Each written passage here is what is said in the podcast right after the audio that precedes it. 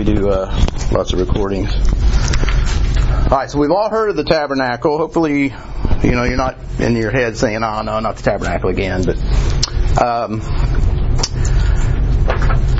it's um, the tabernacle is often not uh, okay. A lot of times when we study the tabernacle, you know, we talk about the lampstands and and the Ark of the Covenant and, and the incense burners, and we just kind of talk about the stuff. But a lot of times, uh, at least for me, when I'm listening to, to folks talk about it, they're not really talking about like the big picture, like why we why are we doing this thing? I mean, this is the tabernacle here. This is what we're going to talk about. Um, so what I what I wanted to do, whenever Steve asked me to talk about the tabernacle, I thought I want to ta- I want to present it differently, kind of more in context with why we even have it. Why did God even do this thing? It's kind of a weird thing when you look at it on the surface. So, some disclaimers. I obviously don't know everything about the tabernacle. You know, I'm just a Bible student like all you guys are. You know, we're all learning this together. Um, so if you've heard things or, or are curious about things, you know, don't be afraid to just ask or tell me you've heard this or that. Mean, that's, that's no big deal. It's not going to hurt my feelings. And also, whenever you teach a subject like this or, or present a subject like this, you know, we've got such different levels of experience in this room. You know, we got Bible students, been through D1, D2, heard a lot of this doctrine before. Then you may have some new younger Christians that just got saved that really haven't heard any of this. And it's always a challenge to, to give some some meat or milk to all those audiences. So that's what I, I hope we do here today. I'm going to move my tabernacle. Mm-hmm. Yeah, yeah, I can move all that. I just threw it there. Yeah, move it around here. Perfect. That's perfect. That's fine. Yeah, let me get the, put my little altar here. Actually, yeah, I'll leave it there. All right. Uh, let's see if that's all my disclaimers before I get started. You got enough room there, Brian? I can move all that. No problem. All right. Uh, new believers. Okay, yeah, this is something else I was going to mention. Um, whenever I got saved, you know, I think I've told you guys before, I was in college. I was going through college. And my first job out of college, uh, I'd only been saved a few months. I worked in a data center. I was a data center operator. Um, and I basically had nothing to do but put out fires. So I just read my Bible all the time. I mean, I was a new believer. And I really remember reading, you know, everybody wants to start in Genesis. So whenever you start reading your Bible in Genesis, it's it's pretty cool. You know, Genesis is a fun book. You know, Abraham and the children of Israel and all their hijinks. And then you get into Exodus, and it picks it up with they're in Egypt and they're slaves and you know Moses let my people go and that's all fun. And then they get out of Egypt and then you get to like Exodus 24, 25 when he starts in on the tabernacle. And it's like, it's like, whoa. it is not fun anymore. Because now you're talking about hooks and ouches and tenons and you're talking about all this stuff you know, he's describing a house. So just imagine your house. If you were going to write out a description of your house, you got a wall, you got a two before facing this. And it would be very confusing to somebody reading it. And that's kind of what the tabernacle is. So um, over the next couple weeks, we're going to kind of debone that, and I'm going to show you a lot of those terms mean. And I have all kinds of pictures and stuff. So that's kind of the disclaimer. So. Um, Tabernacle. It's a thing of legend. I mean, it's in a lot of movies.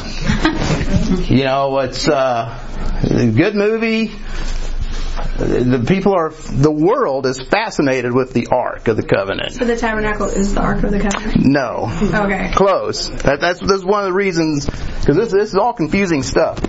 The world's very uh, infatuated with it because in the Bible, the, the, the Ark of the Covenant had it seemed to have power.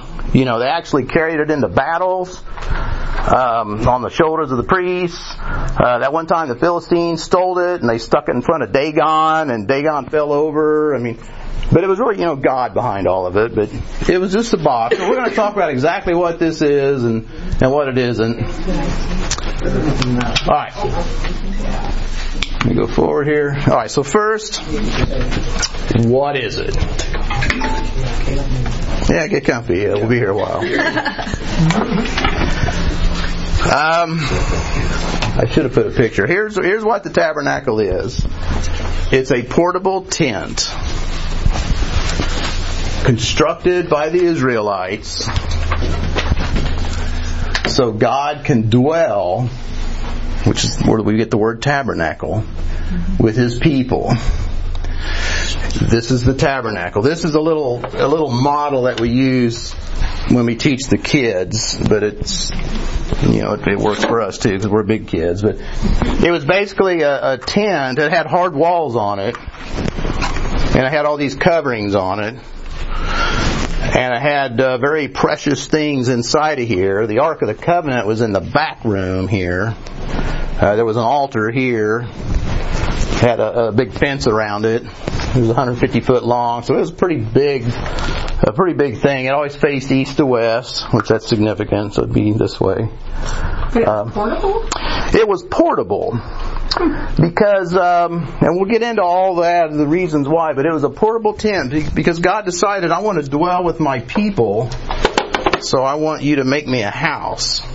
Is basically what the tabernacle is, and uh, put all these cool things in it. So, but here's what's cool is that everything about the tabernacle is very rich in some some symbolism, symbolic stuff. It'd be like, you know, I mentioned house, so like if, if you were to make a clubhouse, if someone said to make a clubhouse, but everything about it needs to glorify the Lord. You know, every knob, every color, everything, then you would make it like that, and someone else looking at it might not see it. It's like, oh, okay, that's red, that means Jesus' blood. But anyway, that's what the tabernacle is. It's very symbolic. Everything about it points to the Lord. Uh, an important point here too is uh, is something we don't always hear. We always hear about how Moses went to the Mount Sinai and got the Ten Commandments. That's all good.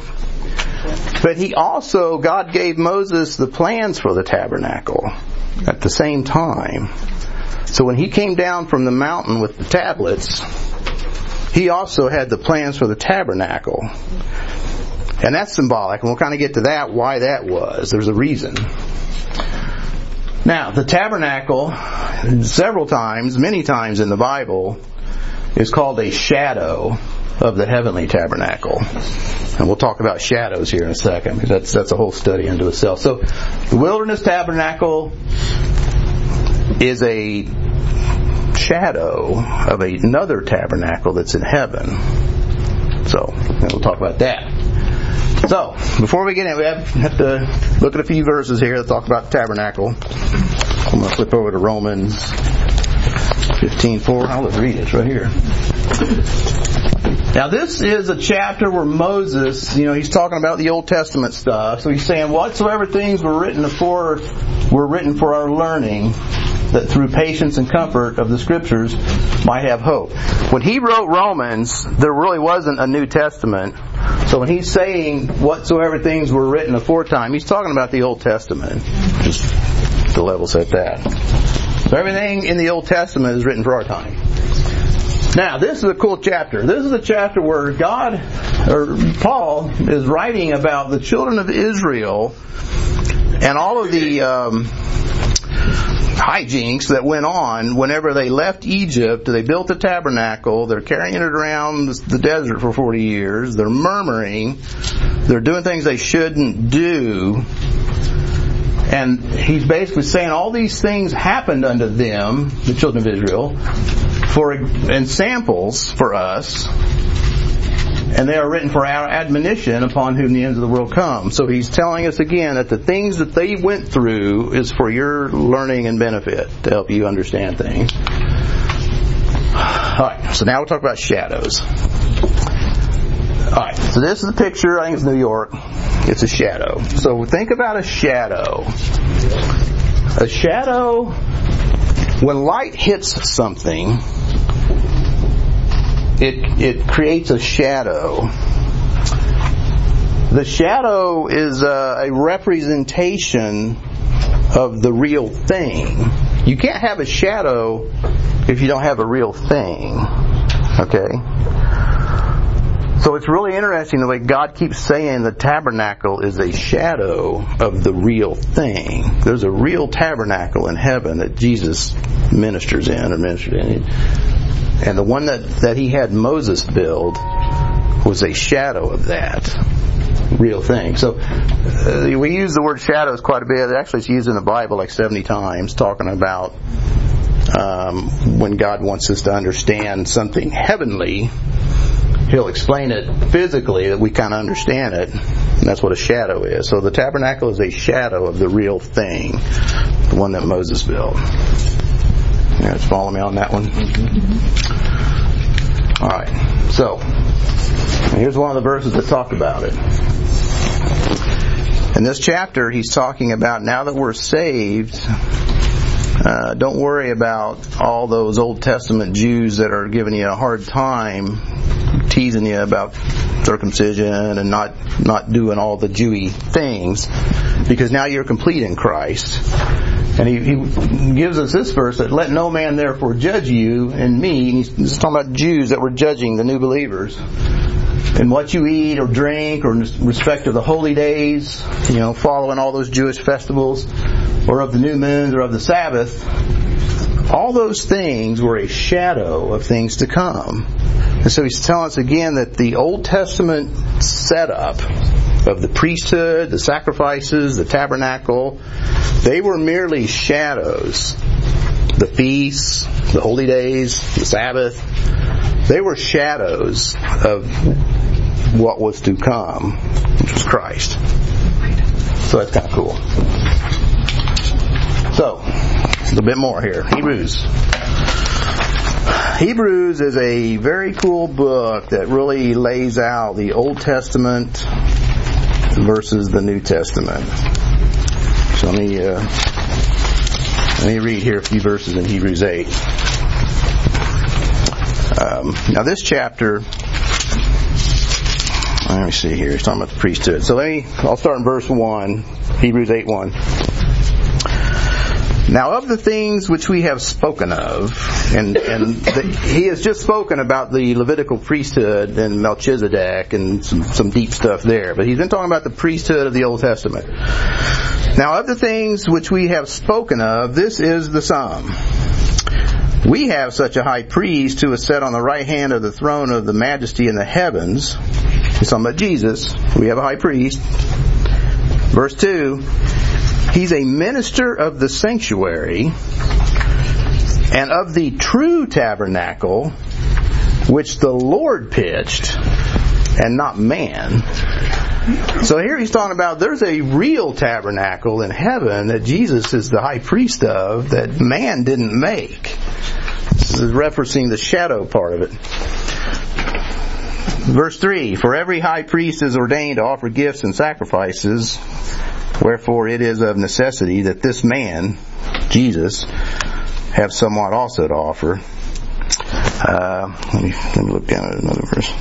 Well, okay, verse four. For if he were on the earth, he should not be a priest, seeing that there are priests that offer gifts according to the law. Um, let me skip that. Verse five. And, and, these priests who serve under the example and shadow of heavenly things as Moses was admonished of God when he was about to make the tabernacle. For, this is what God said, See, saith he, God, thou make all things according to the pattern showed to thee in the mount. That's another verse that when he was on the mount and God gave him the Ten Commandments, God showed Moses either the true tabernacle or how to make the earthly tabernacle, which is modeled after the true tabernacle. I kind of look at this as a baptism. You know, we all get baptized after we get saved to show our obedience to Christ. That's not the true baptism. There's seven baptisms. The one we do in the tank in here is a shadow of the true one. So, uh, because the true one is salvation but, and the Holy Spirit. But so just in that same example, this tabernacle that Moses built was just a shadow of the real one that's in heaven and and how the salvation is going to come to man. So that's kind of what verse what that chapter is about. And I like verse five where he's talking about who serve, and that's the priests, under the example shadow of the heavenly things as Moses was admonished of God when he was about to make the tabernacle. For God said, You shall make it all things according to the pattern showed to thee in the mount. I just think that's so cool. We always kind of forget about that when he comes down with the, ta- the tablets. He also had the tabernacle in his head. All right, moving on. Hebrews 9. I'm not going to read all of that because we're kind of already, I'm already behind schedule. Um, this is another chapter that really talks comparing uh, talks about the old and the new and comparing the two. Uh, nine one. Then verily the first covenant, which is the Moses covenant, we'll talk about that in a second, had ordinances of the divine service, tabernacle service, and a worldly tabernacle yeah, it's bad to sneeze at church, man. You get like, when you're at work and I sneeze, it's like, eh, no one. But man, when you're here at church, you get like, ah. That's really cool. That's good though. Uh, anyway, all right. So yeah, the first covenant had ordinances of divine service. So the, the first covenant Moses had had all this stuff around it with sacrifices and everything. Hey, Rosie, how's it going? Good to see you um, and a worldly tabernacle. For there was a tabernacle made, the first wherein was the candlestick, and he talks about all the different parts of the tabernacle. Um, let me skip down here. I'm looking for. I'm looking for another verse. Okay, skip down to verse 23. This is talking about how the the heavenly tabernacle is better. Hebrews 9:23. It was therefore necessary that the pattern of things in the heavens that he showed Moses should be purified with these, but the heavenly things themselves with much better sacrifices than thee. For Christ is not entered into the holy places made with hands. Christ didn't go to this tabernacle Moses made which are the figures of the true, but in heaven itself, now to appear in the presence of God for us. So we talk about when Jesus, you know, had a sacrifice and he went to heaven, that was part of his ministry, is going to the true tabernacle and offering the his his sacrifice for us. So anyway, I just think that's really cool. So this tabernacle we're getting ready to talk about is just a shadow of the real one. Uh, let me go forward. This is one of my favorite little books. I've had this for a while. J. Vernon McGee, he says that the tabernacle is God's portrait of Christ. If God was going to paint Christ, he would do the tabernacle. It's a really good little book. Alright, let's look at the words. The word tabernacle. Hebrew, ohel, used many times in our Bible. It just means a dwelling place. Tabernacle is a dwelling place. Uh, you know, we've got the Feast of Tabernacles in September that the Jews celebrate. That's where they go and live under the, the little palm trees, booths dwelling. The tabernacle is a dwelling. That's all it is. It's a place for God to live. There's seven of them in the Bible. This is cool. There are seven tabernacles in our Bible. Because, as we know, God does everything by sevens. Well, first, right out of the gate, we got our wilderness tabernacle that Moses made, that we're going to talk about. Solomon's temple that he made with David. That is a, tabernacle. It's called tabernacle. It's called uh, temple. Many many things. God dwelt there for a while. The rebuilt second temple with Nehemiah and Ezra. They built that temple. God lived there for a while. He dwelled there. He tabernacled with them. Christ's body was God's tabernacle for a while until he was crucified. And it actually says that. Now these verses I'll explain. That's why I put. That's why on the handout I just gave you the dump of my slides. That way I don't. It's just there it is. Now that we're saved, once you accept Christ and the Holy Spirit indwells you, you are the tabernacle. That's number five. There's a rebuilt tabernacle that's coming. The third temple, which we'll talk about that in a few weeks. That's in Daniel 7 and 9. And then number seven, there's the real tabernacle that I've been talking about. That these are shadows of. Well, except Christ. That's that's the real one. So those are the seven tabernacles in our Bible. So, and what what makes it a little confusing if you get on the internet and start doing searches for tabernacle, you're going to get results in all these different ones because uh, you have to be very specific if you're looking for like Moses' tabernacle or, or something else. But uh, and then a lot of preachers don't understand that there's seven and they get it all messed up, so it's all weird anyway. But so there's seven tabernacles in our Bible, and we're going to talk about the first one. All right, so what is it again? This is the same slide. It's just a portable tent for God to dwell in. Um, it's a shadow of the real one has many names. This is adds to the confusion. These are all the different names of the tabernacle. Of the tabernacle number one that we're talking about. Moses' tabernacle. It's called the tent, tabernacle of congregation, all these different names, house of the Lord, temple of the Lord. It's called a temple sometimes. Which is interesting because we're waiting on the third temple to be built, but the temple could be a tent because it was in the Old Testament. This is the part where Samuel um, let the light go out in the temple, which is actually the tabernacle. It was this. So those are those are it. Many names, one tabernacle. All right. Now, start getting deep. Now, why now is what I was kind of putting putting up here on the slide. Why now is the tabernacle come to be? Well, here's here's looking at the Bible timeline. This gets into um, a study called dispensations, which gets touched on in D two. Um, I don't. I wasn't going to go real deep into it here, but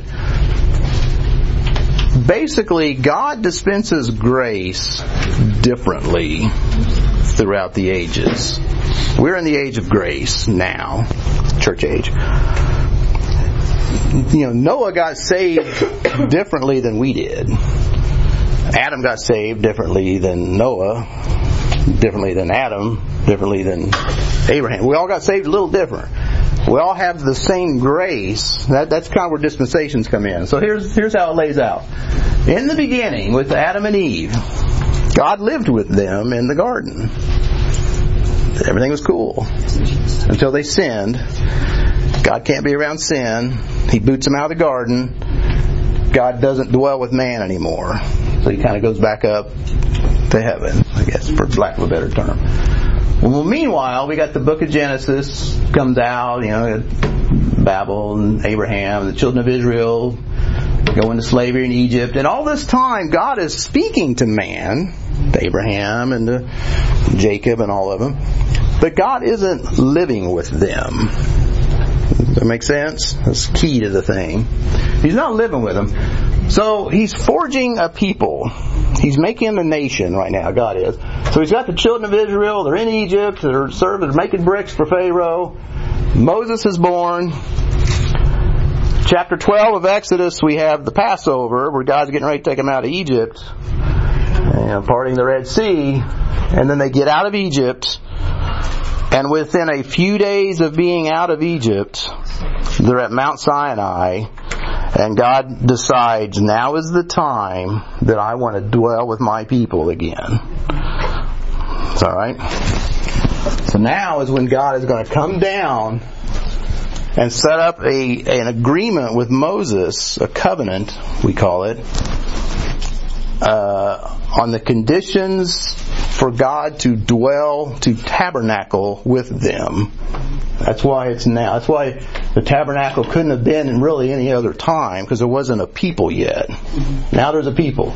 There's a couple million people probably here at Mount Sinai. There's a lot of them. So now, knowing that, or now we said that, this is kind of a high level breakdown of the book of Exodus and, and how the tabernacle fits in. So the first 12 chapters or so, 12 or 13 chapters, that's getting the children of Israel out of Egypt. Chapter 12 is the Passover. Um, chapter 19 is a a very pivotal chapter in our Bibles. I mean, I mean, I think my whole chapter 19 is highlighted yellow. That is the start of the Mosaic covenant. What's covenant? A covenant is an agreement.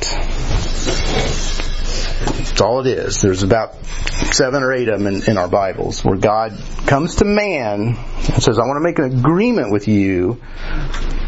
Will you enter into that agreement? And, and man says yes.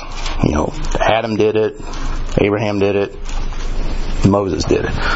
Moses goes to the mountain, Sinai. God says, I want to dwell with my people again. I'm going to give you my laws. Will you be my people? Will you obey? Moses takes that message to the people, children of Israel. They say, yes, you will be our God. We'll, we will be your people. That's in chapter 19. That's big. That's the start of the Mosaic covenant. And God holds them to that through the rest of the Old Testament. Like all those kings, you know, the, Jeremiah that we just, or Job that we just finished. Well, no, Jeremiah we finished earlier. When the people start serving other gods and getting into idolatry, you know, like Dan, I talked about Dan a few weeks ago, they're breaking the Mosaic covenant. You know, God took that serious, and he eventually left. So, chapter 19 is a big one. That's where they enter into an agreement with Moses, with God, that, that we want you to dwell with us. We'll be your people, you be our God. So he gets the Ten Commandments verbally first in chapter 20. Uh, then God gives him a bunch of civil and judicial laws about slaves and such. Well, chapter 24, Moses gets the first tablets and the plans for the tabernacle. God says, okay, we're going to do it. You're going to make me a house. This is where I'm going to live with you. So Moses tells the people about it. Uh, when he comes down is when they have the golden calf. So right out of the gate, they're already breaking the covenant. They set this golden calf up. Uh, we'll talk about that in a second. So Moses has to get a second set of tablets. Uh, chapter 35 is where the uh, tabernacle material building starts, and they start building it all through the rest of the book, and that's where it, it gets really hard to read. Uh, it's hard to read all that all that stuff. So, what's interesting is when he gives Moses the law, the Ten Commandments, he also gives them, knowing that they can't keep the law, the escape plan, which is the tabernacle. It was really it shows the, the very loving God that here's what I expect from you if I'm going to live with you, but no, you can't do it. So I'm going to give you this tabernacle and this this Levitical priesthood and these sacrifices, sacrificial system that'll the blood will be shed to cover your shortcomings. So it's like he, gave us two things on the Mount Sinai. But we always just hear about the Ten Commandments, but he gave us both sides of the coin. Here's the law, here's because you can't keep it. So I think that's cool. That's why they had the tabernacle. And then the book of Leviticus is nothing more than the uh, the user manual for how to run this thing, day to day operations of it, how all the sacrifices work, how the priesthood looks, all that kind of stuff. So, it's pretty simple. Any questions so far? I know it's kind of deep, a little deep. Everybody tracking with me? So you feel like the, part in the Old Testament where he says we're not to work on the Sabbath day or you'll be cursed, is that a, you feel like that applies to us? No, not anymore. That was part of the old. That was part of the Old uh, Testament. That's a big one that hmm sometimes. You Yeah, the Seventh-day Adventists run with that. Yeah, yeah, because Jesus says there is no more Sabbath. Sabbath was for was for man and, and God, and that's that that covenant is gone. The third commandment doesn't exist. Come again? The third commandment is no longer in effect. Which one's the third? Remember the Sabbath day to keep it holy. Oh yeah, we're not. Well, yeah, it's Sabbath, but we don't practice Sabbath on a Saturday anymore. We're not required to. We're not part of that. All right, so oh wait, I didn't go through that one. Just What? Sunday as our Sabbath. Yeah, we meet on the first day of the week. That's what Paul and, the, and that's that's when they were commanded to meet on the first, which is Sunday. Yeah. All right. So what's the purpose again? It, it, now this is another key thing, different than the temple. The tabernacle was requested by God. He asked for it. He needed a place to live among His people. And this is God speaking, let them make me a sanctuary that I might dwell among them. A little different than what David and Solomon did. God didn't necessarily ask for the temple. They built it, and you know they had his approval, and he lived there. And they made it bigger, better, longer. I mean, it was just huge. The temple was, but the tabernacle was very modest. The the one that God asked for was very humble and modest. Um, so anyway, God asked for it. Uh, we needed it to kind of organize the people, and, and, and importantly, it was a visible symbol of God's presence with them. I mean, the other nations would see this thing out in the desert. Think, man, God lives there. There's this is a pillar of fire at night, and it's got smoke going all day long. I mean, it was obvious God was living there, and He was really uh, the the tabernacle really shows the coming plan of redemption that he's working on with, with Jesus. So those are kind of the, some of the purposes for the tabernacle. Um, foreshadowed. Uh, oh yeah, there's another good point with it. You know, God dwelling with His people is foreshadowing what He's going to do with us. Because you know you've probably heard the saying in the in the Old Testament with this tabernacle, if you wanted a relationship with God, you had to go to the tabernacle. God was in the tabernacle, so people went to the tabernacle. Well, nowadays God is in us, so the people go out. So, so since He is tabernacling in us, we take God out to the to the world. So it's kind of done a flip. So it's kind of neat. And then sacrificial system and become a tutor. Um, basically, that's the the uh, sacrificial system that you're going to get going. Um, yeah, this this is kind of interesting. You know, in Genesis, there's only a couple chapters, two chapters that really talk about the creation account, but we've got over 50 chapters that talk about this thing. So this is much more important to God that we understand this than the creation account. Uh, I think it's cool that every kingdom in nature is part of it. Animal, vegetable, mineral. Like we learned about in school, it's all in the tabernacle. He, he has room for everything. Um, and time is not ready for God's plan of salvation. It was in stages, starting with the tabernacle. So, kind of self-explanatory. Um, shows the unquestionable authority of God. Uh, I'll probably get to that later. So, uh, sorry to. So, we, Yeah, we no. saying so they weren't ready for salvation. That was like the working up to the tabernacle. It was right. yes, the, yes. The tabernacle was like he's laying the, the, the foundation for a coming savior with the tabernacle. hmm Yeah, there's a lot of cool things about it. Um, go forward here. I'm trying to skip through some of these. I'm I'm behind. Oh yeah, how much was it? All right. Yeah, this is cool too to think about because they were they had been slaves. They they were freshly out of Egypt. They'd only been out of Egypt for like a month whenever God asked them to build this thing. It was very expensive. Had a lot of gold in it, silver, brass, fine linens, um, a lot of stuff that he asked for the people, and, and there's a whole list given in, in, Exodus uh, 35, I think it is. Um, allowed allowed the Israelites to give back,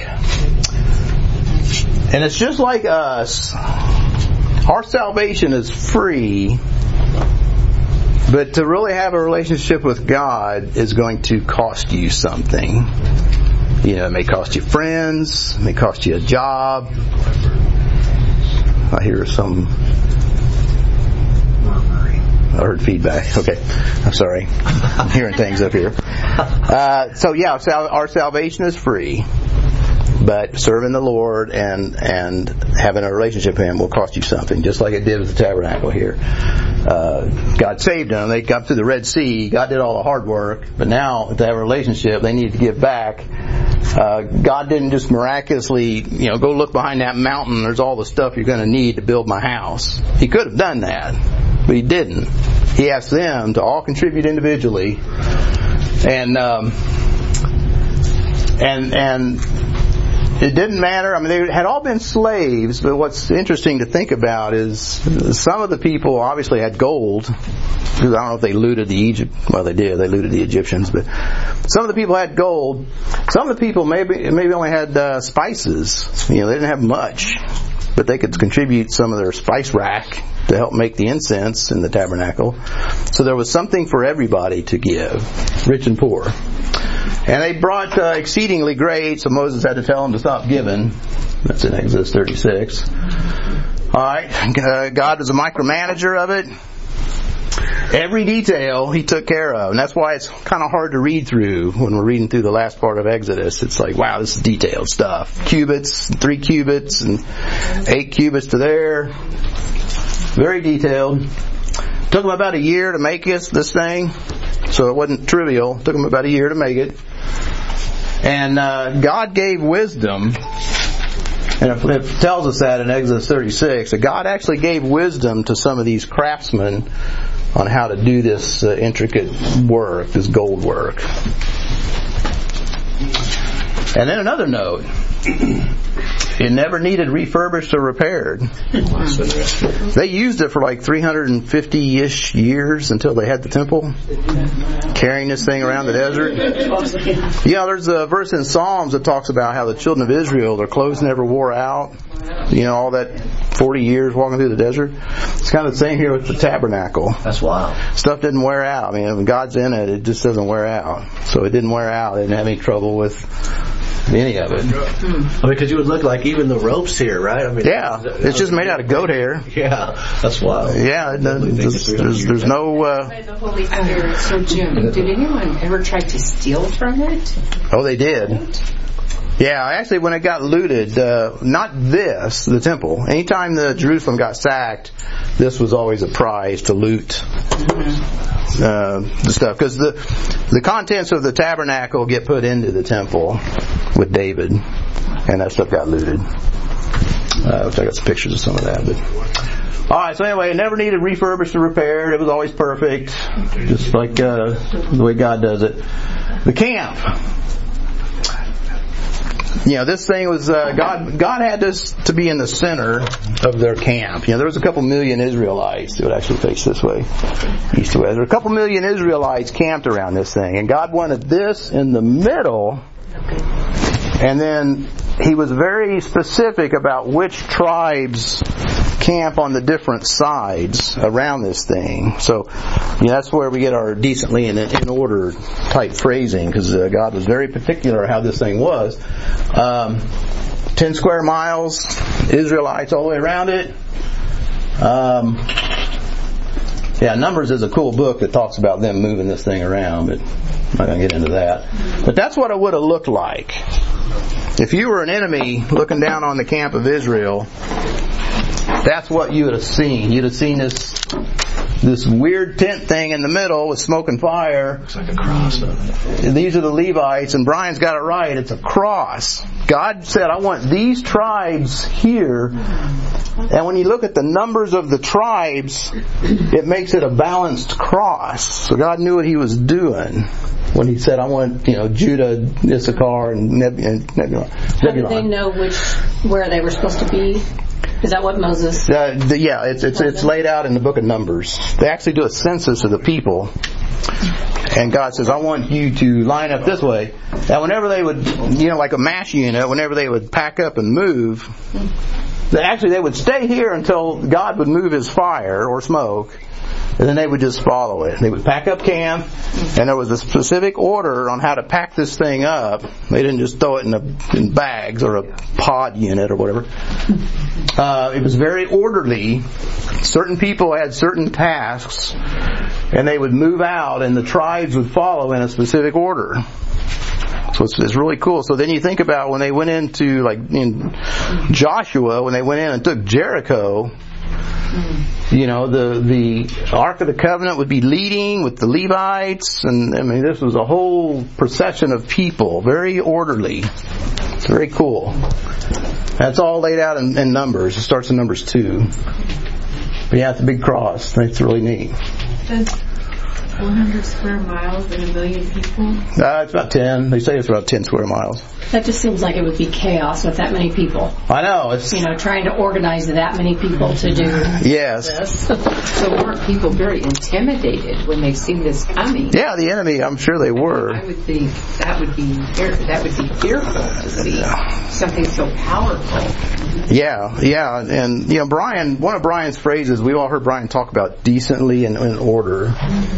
You know, that's uh, that's the way God does things, and that's uh, you know, this is an example, yet another example of how it's, it's in order. And so, you know, if you kind of look now at Christianity in America, there's a lot of stuff that is not decently in order. It's chaos, and you can kind of figure, well, God's probably not in it because that's not decently and in order. So, anyway, that's why I like to look at that. All right, next. This again. Uh, they were always in God's presence, and this was really cool. Uh, you know, he had the, the fire, the smoke in the fire, the fire at night, smoke in the day. Um, they were always under His leading. They always had a light to their feet with God's presence with them. And when the smoke and fire moved, they moved out. So that's, that's really cool. And next slide. Now, the priesthood.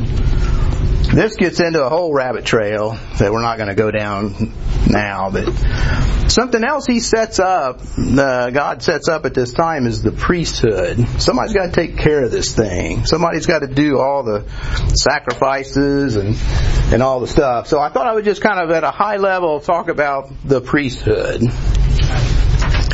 Remember Moses' brother Aaron, he was kind of the first high priest. Okay. Uh, he was also a Levite. So God basically said, I want the Levite family. Let me, uh, let me just go forward here one slide. You guys remember this slide from a few weeks ago. You got Jacob. His name was changed to Israel. These are the 12 children of Israel. Last time we talked about Dan, how they were the idolaters. Well, Levi are chosen to be the tribe of people from now on. People that come from this dude, Levi, they will take care of this tabernacle. And there's a reason why, and we'll get to that in a second. So the Levites are going to take care of the tabernacle. Within the Levites, you've got the direct descendants of Aaron. They are the high priests. So you've got Levites. See, not every Levite is a priest. If you're a Levite male and you're good looking, you're between 30 and 50. And, and by good looking, I mean you, there's no blemishes. God lays it out in the book of Leviticus. I want the males that are between 30 and 50 that have these qualifications to be priests. Alright? If you're a son of Aaron, direct descendant of Aaron, then you're in line to be a high priest. But there's only one of those at a time. So, Levites, priests, and high priests. These are the guys that took care of the tabernacle. So on the daily goings on in the tabernacle, the Levites might be the guy that chops wood, keeps the wood, you know, stoked. Uh, maybe the, he does he does kind of the, the, the minor things. The priests are the guys that did the sacrificing that actually could go into this little middle section here and do cool stuff. And then the high priest, the one and only high priest, he's the one that could go all the way in the inside where the Ark of the Covenant's at once a year. That guy. Well, of course we all know that we are called priests, so we're we're in here and Jesus is our high priest. So this is all symbolism. That's kind of how the priesthood laid out. So the Levites are like the little cleaning people, maybe. might- They are. They're they're in the right family, but they take care of the tabernacle. They help move it. And, you know, it's very structured on how this thing's moved. But I wasn't cute though. I'm not a man. Well, you had to be a male to be a priest. Yeah, Brian. If only a Levite can be a priest, then how can a Gentile be a priest? I don't know of a Gentile priest. You said we're priests. Well, we're we're Gentiles, then we're we're in the New Testament now. This we're not under this. Old Testament. This is Old Testament. We're not under this priesthood anymore. This is like Shadow of things to come. exactly. It's the shadow. This is uh, this is what God told Moses. This is how I want to run this uh, tabernacle. No, that's good though. So now we're under the blood. We're under the blood. His blood. Now that he did it's it. a Levite. That makes us Israel, but not Levite. Well, we're called priests now. But all right. So the priesthood. And this is kind of what I said at a, at a high level. The, they're chosen to be ministers. Now, here's why they got chose. I'll just tell you. But uh, remember the whole incident when Moses went to the mountain. He comes down, got the tablets, and they're down here partying with the golden calf. They already forgot about Moses, and they're building an idol.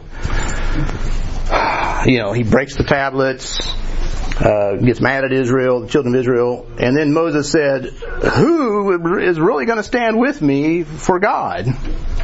The tribe of Levi is the only tribe that said, we will honor that Mosaic covenant that we just made a few days ago, and we're going to stand with God. So God said, okay, you guys will be the stewards of this thing when it comes time. That's why they were chosen. It's it's interesting that that he because you know God would know like that they're already going to choose to be stand with him, right? But it's interesting that he asked them, Yeah, yeah. like you know, saying like, yeah, we will. It's just like he does with us. Yeah, right. Just like he does with us. He knows what we're going to do tomorrow. Uh, And every, yeah, but you're you're exactly right. They didn't stand with him though. He list, God listed out hundreds of years worth of fouls that they committed, and then Well, at this time, through Jeremiah. at this time when this is getting set up, they had stood with him at, at the golden calf. He didn't make it till Moses got down the mountain, and there was ten temptations in the wilderness. Read the verse, man. Read read thirty two twenty six. That's all I got to say. At, when this was set up, God chose the Levites because they stood with Him when the other tribes didn't. All right. So now here's some of the other functions. Some of the other Levites. If you weren't a priest um, and you weren't part of Aaron's family, where you're a high priest in line to be a high priest, you were just you were just a priest. You you were a Levite from another family, and, and each of the Levite families had tasks.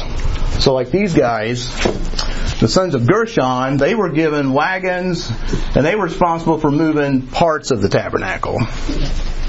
You know, and it lists, there's a lot more than this. I just kind of, just for simplicity's sake, this is what they were told to move. So you guys move, when it comes time to move camp, this, this group of Levites moves this, this group of Levites, they use their wagons, they move more boards and beams and this and that.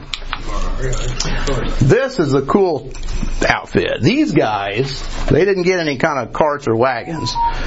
They were tasked with carrying everything on their shoulders. You know, the, the, a lot of the tabernacle components had staves, they called it, where they carried on their shoulders. So when you're reading like the book of Joshua and they're carrying the Ark of the Covenant through, it's these guys, the sons of Kohath. So that's what they did. They helped pack it. Alright. And that's again what it looks like, high level. Kind of what this is here. You got a gate in the front, an altar, and we're going to talk about some of these pieces as we go. And then there's the actual tent. Um, alright, the tabernacle colors. These are the prominent colors that, that God asked them to to use: uh, gold, blue, scarlet, purple, and white. Um, and this is what the colors represent. And like I say, this is on your in your handout, the, the slide. Um, these these colors show up in everything God does in here, and knowing what the colors mean help kind of explain, you know, what God's trying, what message He's trying to give us. And we'll talk about that as we get to the coverings. Uh, here's some of the materials they used. They actually, this is what God asked them to to bring. Uh, they some of them had gold, silver, and brass. A lot of cloth. They would dye some of it different colors. Ram skins, badger skins, olive oil is an interesting one because he asked specifically asked the people to always supply the olive oil. Um, that wasn't a priestly thing. So the people would supply the olive oil, pure and beaten. Uh, spices for the incense, the precious stones were used in the uh, high priest's uniform outfit, and then shittim wood uh, is what they use. I love when we teach the kids, man, they just love it. They all want to talk about shittim wood. you know, just any excuse. Uh, but the shittim wood in our Bible, this this word's used quite a bit. Everything about the tabernacle is made out of shittim wood, uh, which which we believe is the acacia tree, which is this guy here. Uh, it's a tree that grew wild throughout the desert, uh, common, uh, slow growing, drought resistant, had a lot of good qualities. Sap people use for medicine. Camels love the leaves. If the nomads or the Bedouins or whoever seen the acacia, then they would know there's water source here. That's where you find the living water. And interestingly enough, it's one of the thorned trees in Israel. So a lot of people believe that the crown of thorns that Jesus wore could have been from the acacia tree, hmm. which would make sense because everything about this represents Jesus and it's all made of shittim wood, mm-hmm. the acacia wood, the Ark of the Covenant. So it just kind of all makes sense. It's very neat. Seems like it'd be hard to handle then with, you know, Yeah, thorns. with all that, yeah, it's like a hedge. I don't know if you guys ever done hedge trees and I hate those things. Yeah. Yeah, getting put on Alright. one of those, trying to do all those things. Um, there's a materials list. I think I'm gonna have to wind it up here, but um, this is again the list that that that God asked for, and this is the meanings of those things. Um, man, I know, I'm gonna have to adjust my things. Uh, gold, obviously, is the kingly riches, di- uh, uh, divine glory. Silver is redemption, and and what's interesting too these these meanings of these items are consistent throughout our whole Bible. You know, like in our Bible, certain words, you know, clouds, iron. I mean, there's all these different key words that always mean the same thing, no matter if you're in the Old Testament or New Testament. Uh, the only exception, I think, is the sons of God. It means something different in the Old and the New. But other than that, they all mean the same thing all through our Bible. So once you kind of get these down, like in the tabernacle, then when you're reading about other things, it just it makes sense. Um, I think we'll go through those more next week. We'll end on this slide because I'm at I'm at I'm out of time. So, and we'll pick up there next week. So ho- hopefully this isn't too boring. I think next week we won't we won't do all the intro stuff, talking about shadows and things. We'll just get right into the the stuff. Um, is there anything, any questions? Like I say, I don't know all all of it. I just this is what I've found through reading, and I've studied it for quite a few years. Nothing. All right. Well, thanks for for that. Uh, hopefully, it wasn't too boring. Tabernacle can be kind of dry. Huh? Yeah. Well, hope so. The kids, the kids love it. I don't know why, but the kids, I think they just love the model. Hey, I'm a kid at heart. Leave me alone. Yeah, yeah, they they love talking about the shittim wood. So, all right, uh, Brian, would you care to pray? Yeah. Father God, we just thank you for this day, Father. We just thank you for an opportunity to, uh, to come here and learn about the things like your tabernacle, Father, and just get into your word and break it down. And uh, Father, we do we do want to thank you for just being a God that uh, chose to dwell with us, that wants to dwell with us, Father, and, and have a personal relationship with us, Father. We thank you for uh, Jesus Christ and uh, the, the sacrifice that uh, that he that he had did on the cross, Father, so we could have uh, your Spirit, Father, Father, dwell us, which makes a uh, just makes things a lot easier and let, makes life possible, Father. We just thank you and love you and pray all this in Jesus' name. All right, thanks, Brian. Very good. All righty. Tabernacle.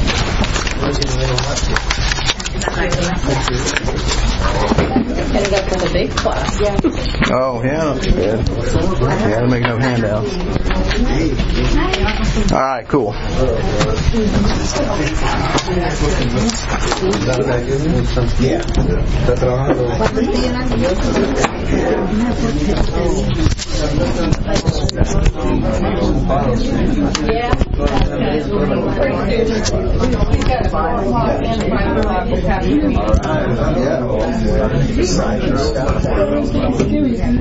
Yeah.